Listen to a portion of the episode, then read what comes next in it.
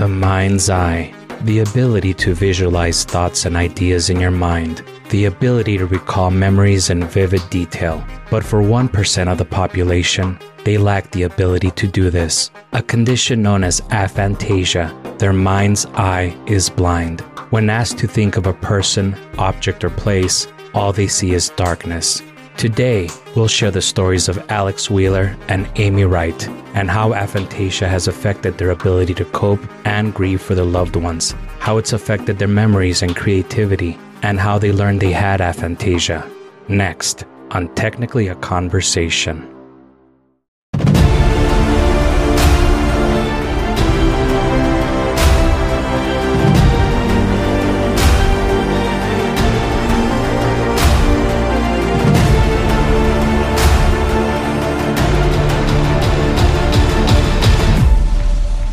Greetings. You're listening to Technically a Conversation, a podcast where we share an interesting topic or story with each other and hope you find it interesting as well. I'm one half of your host, Jose, and I'm joined, as always, by my lovely co host, Isela. How are you doing today? I am doing fantastic. How are you? Good. It's finally starting to warm up a little bit, so I'm enjoying not having my heater cranked most of the day, giving me bloody noses and chapped hands and ass. Wow, that's pretty bad. Yeah, I've been able to pretty much kind of keep it off during the day because it's like I'm at home today and I just had my little space heater on. Good to go. Oh, cool. Yeah. Luckily, the freeze we experienced last week wasn't too bad. Uh, Ted Cruz wasn't even spotted at the airport this time, so that's always a good sign. Imagine that.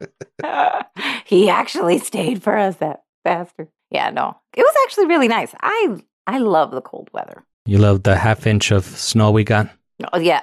I actually I think on this side of town we got a little bit more. Did your brother also report a little bit more? Based on what he was telling me, it seemed like there was a lot more snow on his side of town than there was on mine. Yeah, yeah, yeah. And I heard that east side also got not as much as we did. Well, quick reminder before we get started.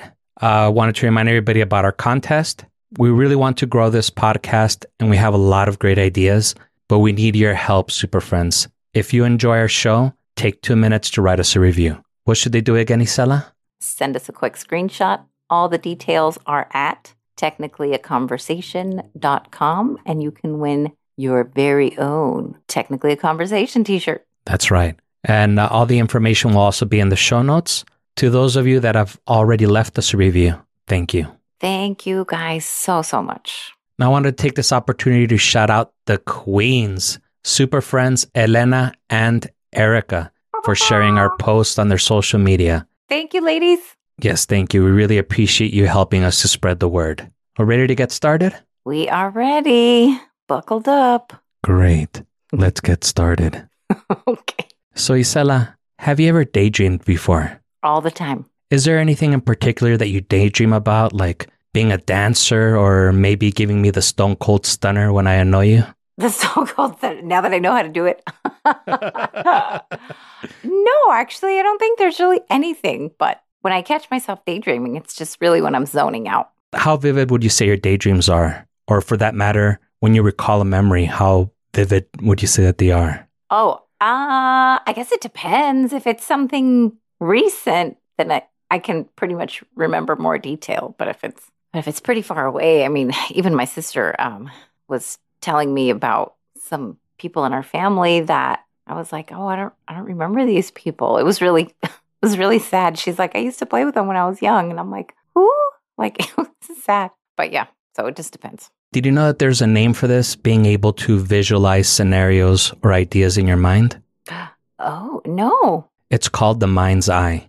So let's talk a little bit about this. Okay. If I were to ask you to tell me about your favorite restaurant, describe it to me. Um, I don't know. You walk in, it's got high tables and it's dark wood. It's got a little karaoke machine, which is always really cool to have in a restaurant. And then and um, there's like a TV, like with a little bar section in the back, and then the sushi section to the right when you walk in. That Gangnam style. Oh my god! If you guys don't know, you guys gotta go. Yeah, I remember we went there. I think last year for your birthday, right? Yeah, yeah. now, when you're describing this image to me, can you actually see it? Like if you're looking at a picture. Mm-hmm. Yeah. Can you see the plates and the napkins and the utensils and all that stuff around you? Yes. Maybe some plants as decorations? Um, yes. I can see the fake plants. Yeah. Yeah, I remember they had some weird like tree branches that were decorated, right? In the corner. Yeah. Like a little cherry blossom looking thing. Well, did you know that there are some people that lack the ability to visualize images in their mind? oh, that's so sad. Like if you ask them to visualize a cute little dancing monkey wearing a pink tutu and tiara and holding a princess wand, they're not able to. Oh my God. That's really sad. Yeah, and if that sounds oddly and disturbingly specific, that's just one of the many random images that haunt me from time to time. yeah. I was going to say, do they want to visualize that? yeah, no, it's just one of those images that haunt me. That and Goatse. Goatse. Who's that? Uh, I don't know if uh, You can send me a Google picture later. n- you do not want a Google picture of it. Okay, good. Never mind then. Don't, don't, don't. Well, I guess we have the parental advisory warning on our podcast, so we could probably discuss it a little bit. I have a good mind's eye or whatever that is. It's a very sharp mind's eye. I have the eagle mind's eye. All right. Well, in this one, it's gonna it's gonna activate that mind's eye. Goatse was probably one of the first, I guess you could say, trolling when the internet first started. You would tell people like, "Oh, check out this picture," and you would send them the link to Goatse. And when you would click on it, it was a picture of like a naked guy, and he was like clenching open his uh, gaping asshole. oh no! Oh no! I don't want to see that. Negative, negative. when that came out, that's like when the hackers were first starting. So I don't know if you remember those billboards that they were like video screens, like when they first started coming out. Mhm. Yeah, people would hack them and put Goatse on there. no. Yeah. Oh my god! I bet there was a lot of accidents. They're like, honey, was that an asshole? I first learned about it watching, um, I want to say it was either Call for Help or Screensavers on Tech TV. They were doing a live show and somebody hacked them and they put on the on the screen they put Goatse. oh my gosh, that's awful. Wow. Well, I'm glad I have not seen that. Then, very glad. that kind of leads a little bit into what we're going to talk to on this podcast. Up until 2015, it was believed that everyone had this ability to conjure up images in their heads, like Goatse. That was a year that it was discovered that a small percentage of people don't have this ability. Their mind's eye is blind. This condition is called aphantasia, and I'm going to share a couple of stories with you about people with this condition and what life is like for them. It's very interesting how these people see the world. And when I say see, I mean literally see, not figuratively, because they can't see things figuratively. The following is from a video titled Aphantasia The People Who Can't Visualize by Wired UK. They highlight two different people living with this condition Alex Wheeler and Amy Wright.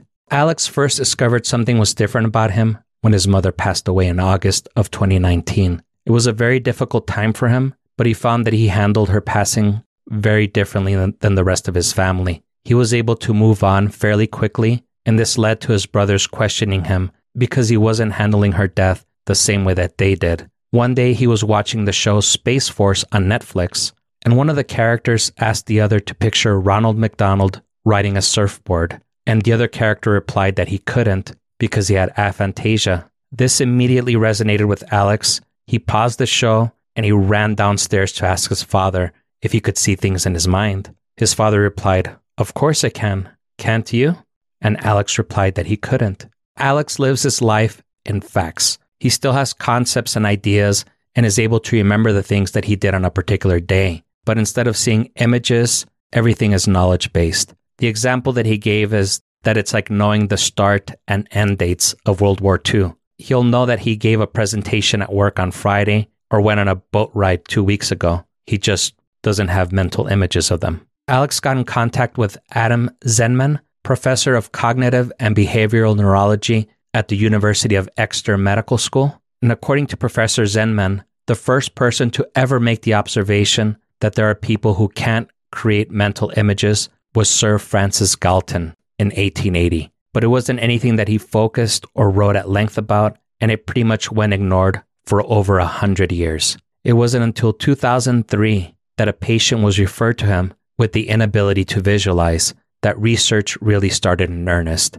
When he started publishing his work with this patient, 15,000 people got in touch with him about this condition. Wow, that's a lot of people. It is. And now it's estimated that about 1% of the world's population suffers from aphantasia. Is that more than you imagine? You seem surprised. I guess because there's not that many people. I mean, 1% is a small percentage. Like, I think we could still sum it up to that. But maybe that's why it went undiagnosed or whatever, unresearched for so long to 2015. You know what I mean? And there's only one person complaining about it, this Sir Francis or other. And they're like, well, it's just you. You're the weirdo. And then they're like, shoe fly, you know? But now that's 1% is, is surprising. I guess I thought it was going to be a little bit smaller, but still very interesting. Yeah. And the thing with Sir Francis Galton, he really didn't focus on it or he didn't really study it. So he just kind of wrote about it and nothing really came out of it. So that's why it took so long for people to actually start researching it.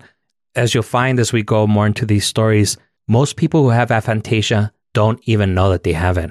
Oh, wow. So it's possible that there's a lot more people that actually have it and aren't even aware of it. Going back to uh, Professor Zenman, he stated that occasionally aphantasia is a result of a brain injury or psychiatric disorder, but most people with this condition who have reached out to him have had lifelong aphantasia and are able to live successful and productive lives, and mainly because they don't know that they have it. Right. And it's not until they have their kind of aha moment that they realize that it's even a thing.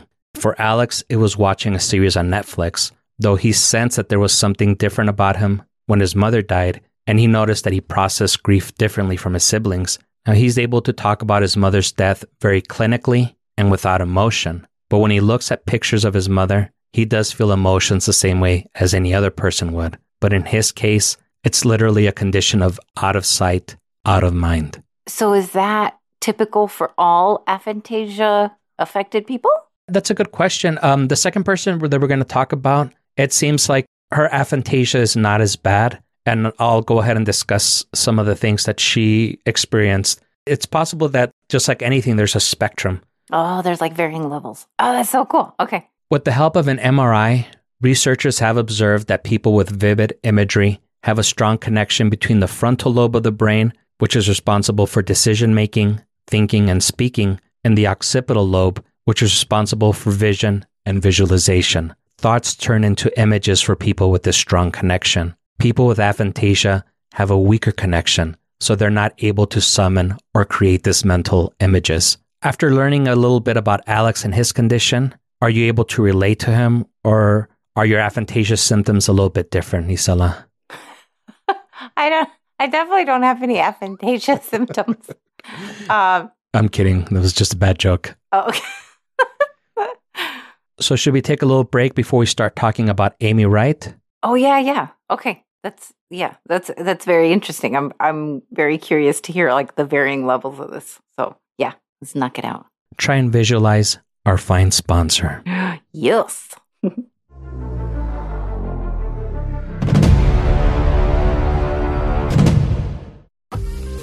The Iceberg Lounge is Gotham's coolest new nightclub, offering the finest nightlife and dining experience. Whether you're looking to entertain your business associates or looking for a night out on the town, the Iceberg Lounge is truly an experience. Our restaurant offers you the most extravagant dishes cooked to perfection by some of the world's most renowned chefs. And our lounge features some of the best jazz bands in town, all housed in our 12,800 square foot two story club. The Iceberg Lounge is more than just food and music. It's a feast for all the senses. A pool and iceberg are located in the central dining area with live seals and penguins to enchant and delight you. And our bar has the finest wines and liquor to satisfy even the most refined and discriminating tastes. Come by for our early bird special. Free caviar with every meal before 6.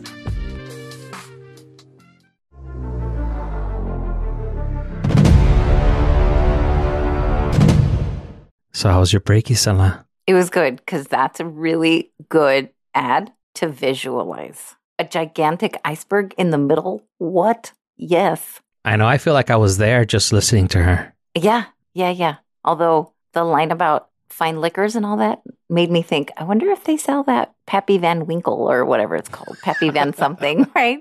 The one that's like the rarest of the rarest uh, bourbon or whatever it is. I guess it's so rare that I never even I never even heard of it. I've never tasted it, but neither has most of uh, the people that are not rich, I guess. most of us nos fregamos.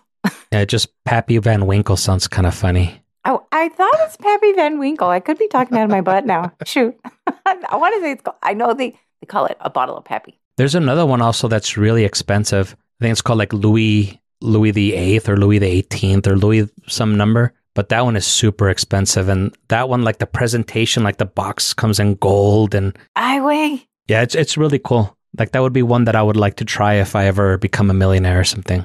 I, I think I would rather them put the like what I'm going to pay for into the the actual distilling process. Like I want to taste it. It's not for me. It's not so much the bottle. It's more about the insides. Well, let me tell you the thing about that liquor. It's aged for a hundred years. The people that put that liquor in the in the barrels, Are dead. yeah, they never got to taste what they made. What kind of fucked up quality control is that? Pior. I definitely don't want. I'm just kidding.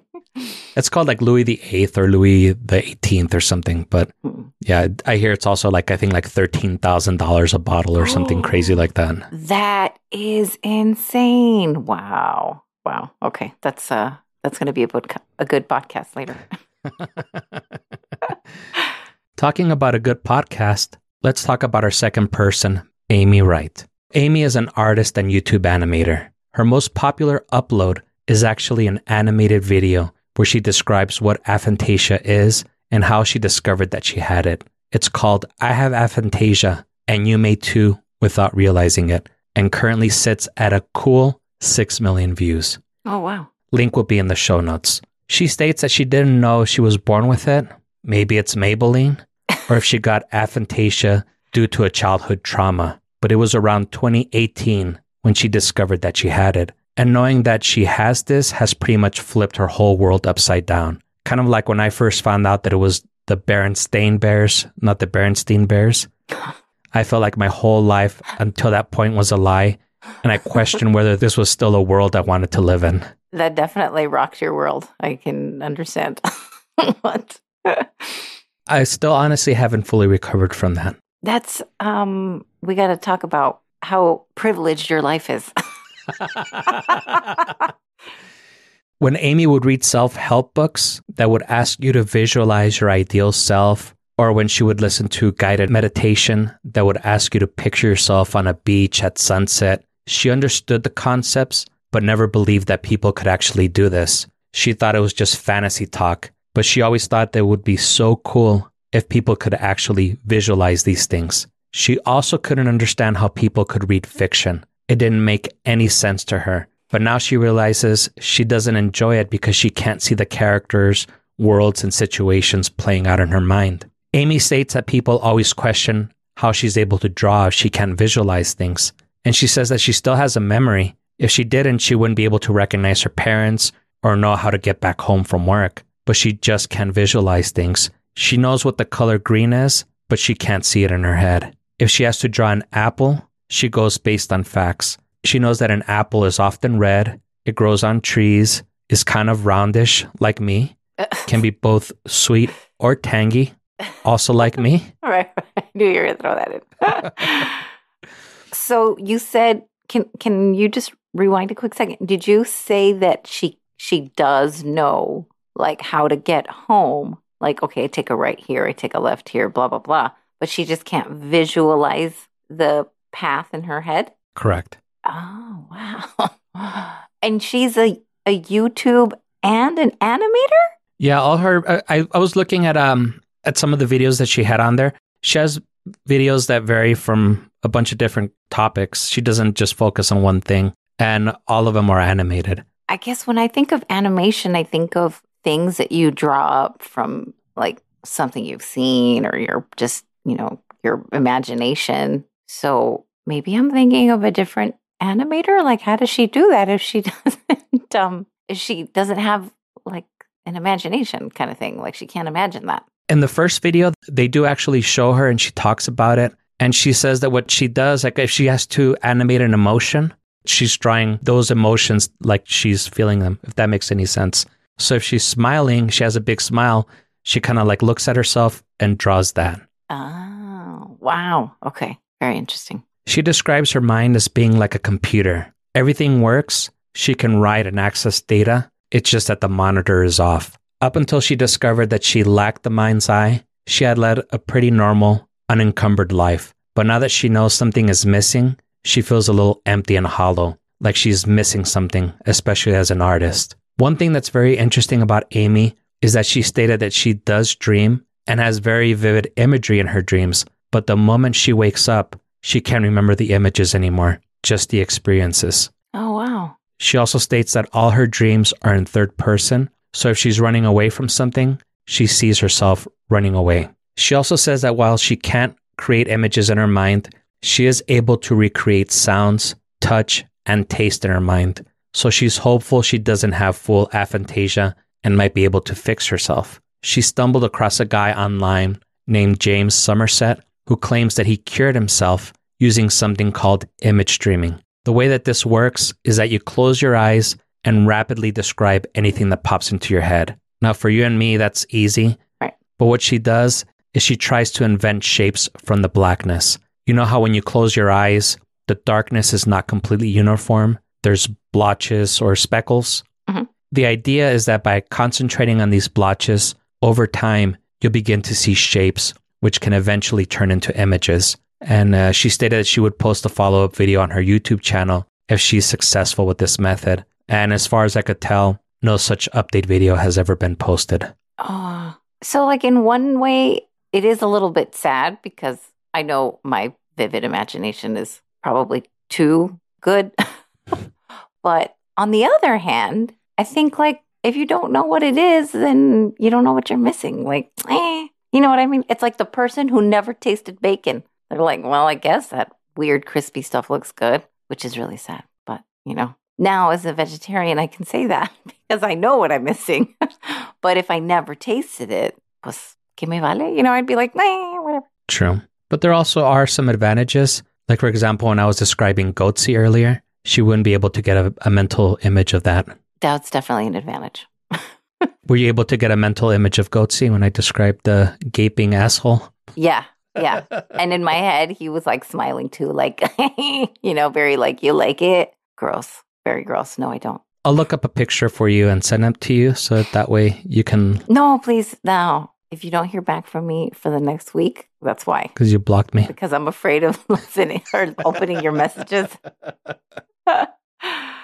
The way that Amy discovered that she had aphantasia was also very interesting. She was actually going to a therapist to help treat her anxiety. And when the therapist asked her to build her own room in her head, her safe space, she started getting super stressed out that she wasn't able to do this. Instead of relaxing her, she was getting more anxiety. Oh, that's really that's that sounds like a big miss on the therapist part. I would imagine that it's really hard for people with aphantasia to also go through therapy for even like overcoming phobias. Because don't you kind of at least have to like picture that first and then you have to get comfortable with just the idea of that. And then, you know, they start, at least those exposure therapy ones, they kind of start bringing stuff, but they can't even visualize it. That's a good segue to our next section, Isela. Yay. So, aside from not being able to visualize goatse, what other advantages would you say there are to having aphantasia? I haven't really been a big fan of a lot of fiction books, so I think that helps. You're like, eh, this never happened, so why visualize it? That's kind of the way I never really got too much into them. Although in high school, I remember I had to put Stephen King's It down because it was too visual, and I was like torturing myself. it's always like what's in your mind is always going to be scarier than what comes out of like a director's head. So I think skipping on a fiction book here or there is not a bad thing. Yeah, that wasn't one of the advantages that Professor Zenman specifically called out, but he did call out a few advantages. Okay. First is people tend to be more present and in the moment. And this makes a lot of sense. You don't have as many distractions as someone without aphantasia, so you can focus on the here and now. And this immediately made me remember, and I don't know if you can relate, to times where I would go on a little road trip by myself. I'm going to visit friends or family, and suddenly you think, how am I not dead? For the past hour or so, I was thinking of everything but driving. I don't know how I got to this point. I don't know how I didn't hit anybody. I don't even know where I am. wow. Has that ever happened to you? Um, that sounds like what you're describing is a blackout. Did you have a lot of drinks before that? I'm just kidding. No, that that really has happened before. That like highway hypnosis, and before you know it, you're like, was that light green?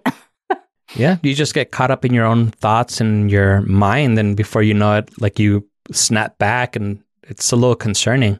Yeah. If you have aphantasia, you probably don't have to worry about that. The second advantage that Professor Zenman pointed out was that people tend to be less prone to regret, longing, and craving. And this also makes a lot of sense. If there isn't an outside stimulus to trigger a particular memory, you're probably not going to become fixated on it and drive yourself crazy, replaying the same scene over and over in your mind. Oh, wow. Yeah, I can see that for sure. That part is definitely kind of lucky. Yeah, and that was the thing that um, Alex, the first person that we discussed, that was the issue with him. You know, he wasn't able to picture his mom, so he wasn't grieving her the same way that her siblings were. You know, he didn't have all these memories going on about, you know, things he would do with his mom.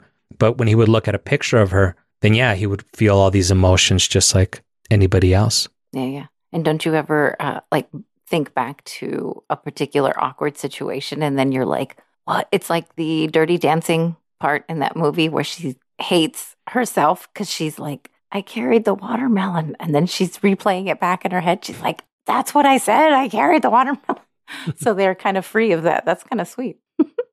My whole life is pretty much one awkward event. So there's really no no escaping that. That's so not true. the third advantage that um, Professor Zenman mentioned was that there might be some protection from PTSD, as you really don't ever create an image, so you're not able to visualize your trigger. So going back to what you were saying about phobias, um, you know, if you're not able to visualize that spider or the ghost or whatever it is that triggers you, you might not suffer from as many phobias as most normal people would. Wow, that's very interesting. And actually, I should rephrase that. I shouldn't call it normal because even Professor Zenman doesn't consider aphantasia to be a disorder or a condition. He feels that it's more of a variation in human experience. Wow, I like that. Yeah, it makes people not feel abnormal. And people with aphantasia usually don't feel abnormal. They don't feel like it inhibits their everyday life. And in the case of the two people that we discussed today, they didn't even know there was anything different about them. Um, it doesn't affect intelligence in any way. In fact, there have been some very successful and productive people with aphantasia. Would you like to hear some examples? I wa- yes, I was gonna ask. I'm like, he's gonna go through a list. He's gonna go through a list. Just wait, Isela. It's not a very long list just because they didn't talk about a lot of people. So I won't do a roll call, but see if you are familiar with any of these people. Okay. The first one is Craig Venter. He was the first person to decode the human genome. Oh, wow. There's author and writer Oliver Sacks. All right, Oliver. Ed Catmull. He recently retired as the president of Pixar. See, and that's all about imagination. This is insane. That's so interesting. Okay. Another thing that Professor Zenman said was that some people with aphantasia are very fact driven. They generally tend to gravitate towards careers in science, maths, and information technology. Mm, that makes sense. And he's he's a little bit different in that aspect then. Yeah, I mean he he was running Pixar, so I'm sure went very much based on data. Yeah. But again, they aren't limited to these. As we discussed earlier, artists such as Amy Wright exist. There's also Glen Keane, an animation artist with Disney. You might be familiar with some of his work. I'll name a few of the movies that he worked on. Let me know if you've heard of any of these. Tangled, Oh, yes. Tarzan, Pocahontas, Yes. Aladdin, Beauty and the Beast, The Little Mermaid. That's insane. And he's also an animator? He's also an animator. Wow. In fact, his IMDb page is dizzying. I looked it up to see what else he had worked on. He has 33 credits in animation alone. Wow. And that's not counting his credits in art, producing, directing, acting, etc. I wonder if he's one of those that like where they say, okay, they here's the picture that you're going to base it off of and do this like at least they always have something concrete to base it off of. When they were showing a little bit about him, uh, he was very much like Amy. If you know, he was drawing like Ariel, like smiling or whatever. He would do like a big smile also and like draw it. Oh wow! Or if he uh, drew a character clenching his fists and closing his eyes, he would do the same thing and and draw it as he was making those those emotions and those faces. That's so fascinating. So that's pretty much it. Wow. That was really interesting. I didn't know that it, it was even, it had a name. I didn't know that there was people that had aphantasia. I knew about the mind's eye. And initially I started doing the research because I wanted to write about that. But I was like, aphantasia is kind of a little bit more fascinating than that. So, you know, I kind of went back and forth on both of them. Yeah, that's really interesting. I, I don't know if I know anybody with aphantasia. I'm curious now. Now I just want to ask everybody that I know. Can you picture whatever Kermit the Frog? And that's the crazy part is that most people who have it don't even know. It's not until they have that aha moment where they realize that their experiences are different than ours. Well, that's true. Maybe I shouldn't go around asking them because then they're going to know that they're, they're a little different. Now, before we go, we got a message from super friend Brex. I guess he made good on his promise of revisiting all of our old episodes. I apologize for singing on the Plato episode. It seemed like a good idea at the time. Would you like me to read the message that he sent? yeah, absolutely. okay, so you wrote, I wanted to give some points back on some stuff that you guys have said. Number one, Jose is completely right about Adam Sandler. I think that's one of the few things that I am ever right about Adam Sandler. I don't know. Number two is my parents' version of Robachicos was the migra. That would be like immigration. That's so sad. They used to yell, La migra. And the three of us would duck down in the back seat and hide so they wouldn't come get us, even though we are U.S. citizens. that, that's what makes it even funnier. yeah. Also, when anyone knocked, they would make us turn off everything and pretend we weren't home and my dad would peel the curtain back to peek to see who it was and whisper that someone was here to take us, so we better be quiet. Oh my God. That's so traumatizing. he says that in reality, it was just Jehovah's Witnesses or someone selling something. Right. Oh, wow. wow. And to his parents, it was easier to say someone would take them than to answer the door and say, no, thank you. That's so traumatizing. Can you imagine that like conversation with the school kid the next day? Oh my God, last night someone came to steal us. What? Who? I don't know. We never opened the door, so they went away. What? You know, I can kind of relate to him a little bit on that second one. Mm-hmm. Our parents wouldn't tell us that there were there was somebody coming to to steal us or anything, but my mom would sometimes have us answer the door and tell whoever was at the door that she wasn't there. But then as I got older, I refused to do it. So my mom would ask my sister to go answer the door and she would say, Oh, yeah, my mom's not home. So we would always tell her, like, or I would always tell her I was the bad influence. Tell the person my mom said they're not here. That's so mean. yeah. So she did that one time where uh, she answered the door and, like, oh, my mom said to tell you that she's not here. what? Also, like, just as a side note, a young girl at home alone, like, I don't know if that's even what you want to say. yeah. Well, my mom was there with her clenched teeth, all upset.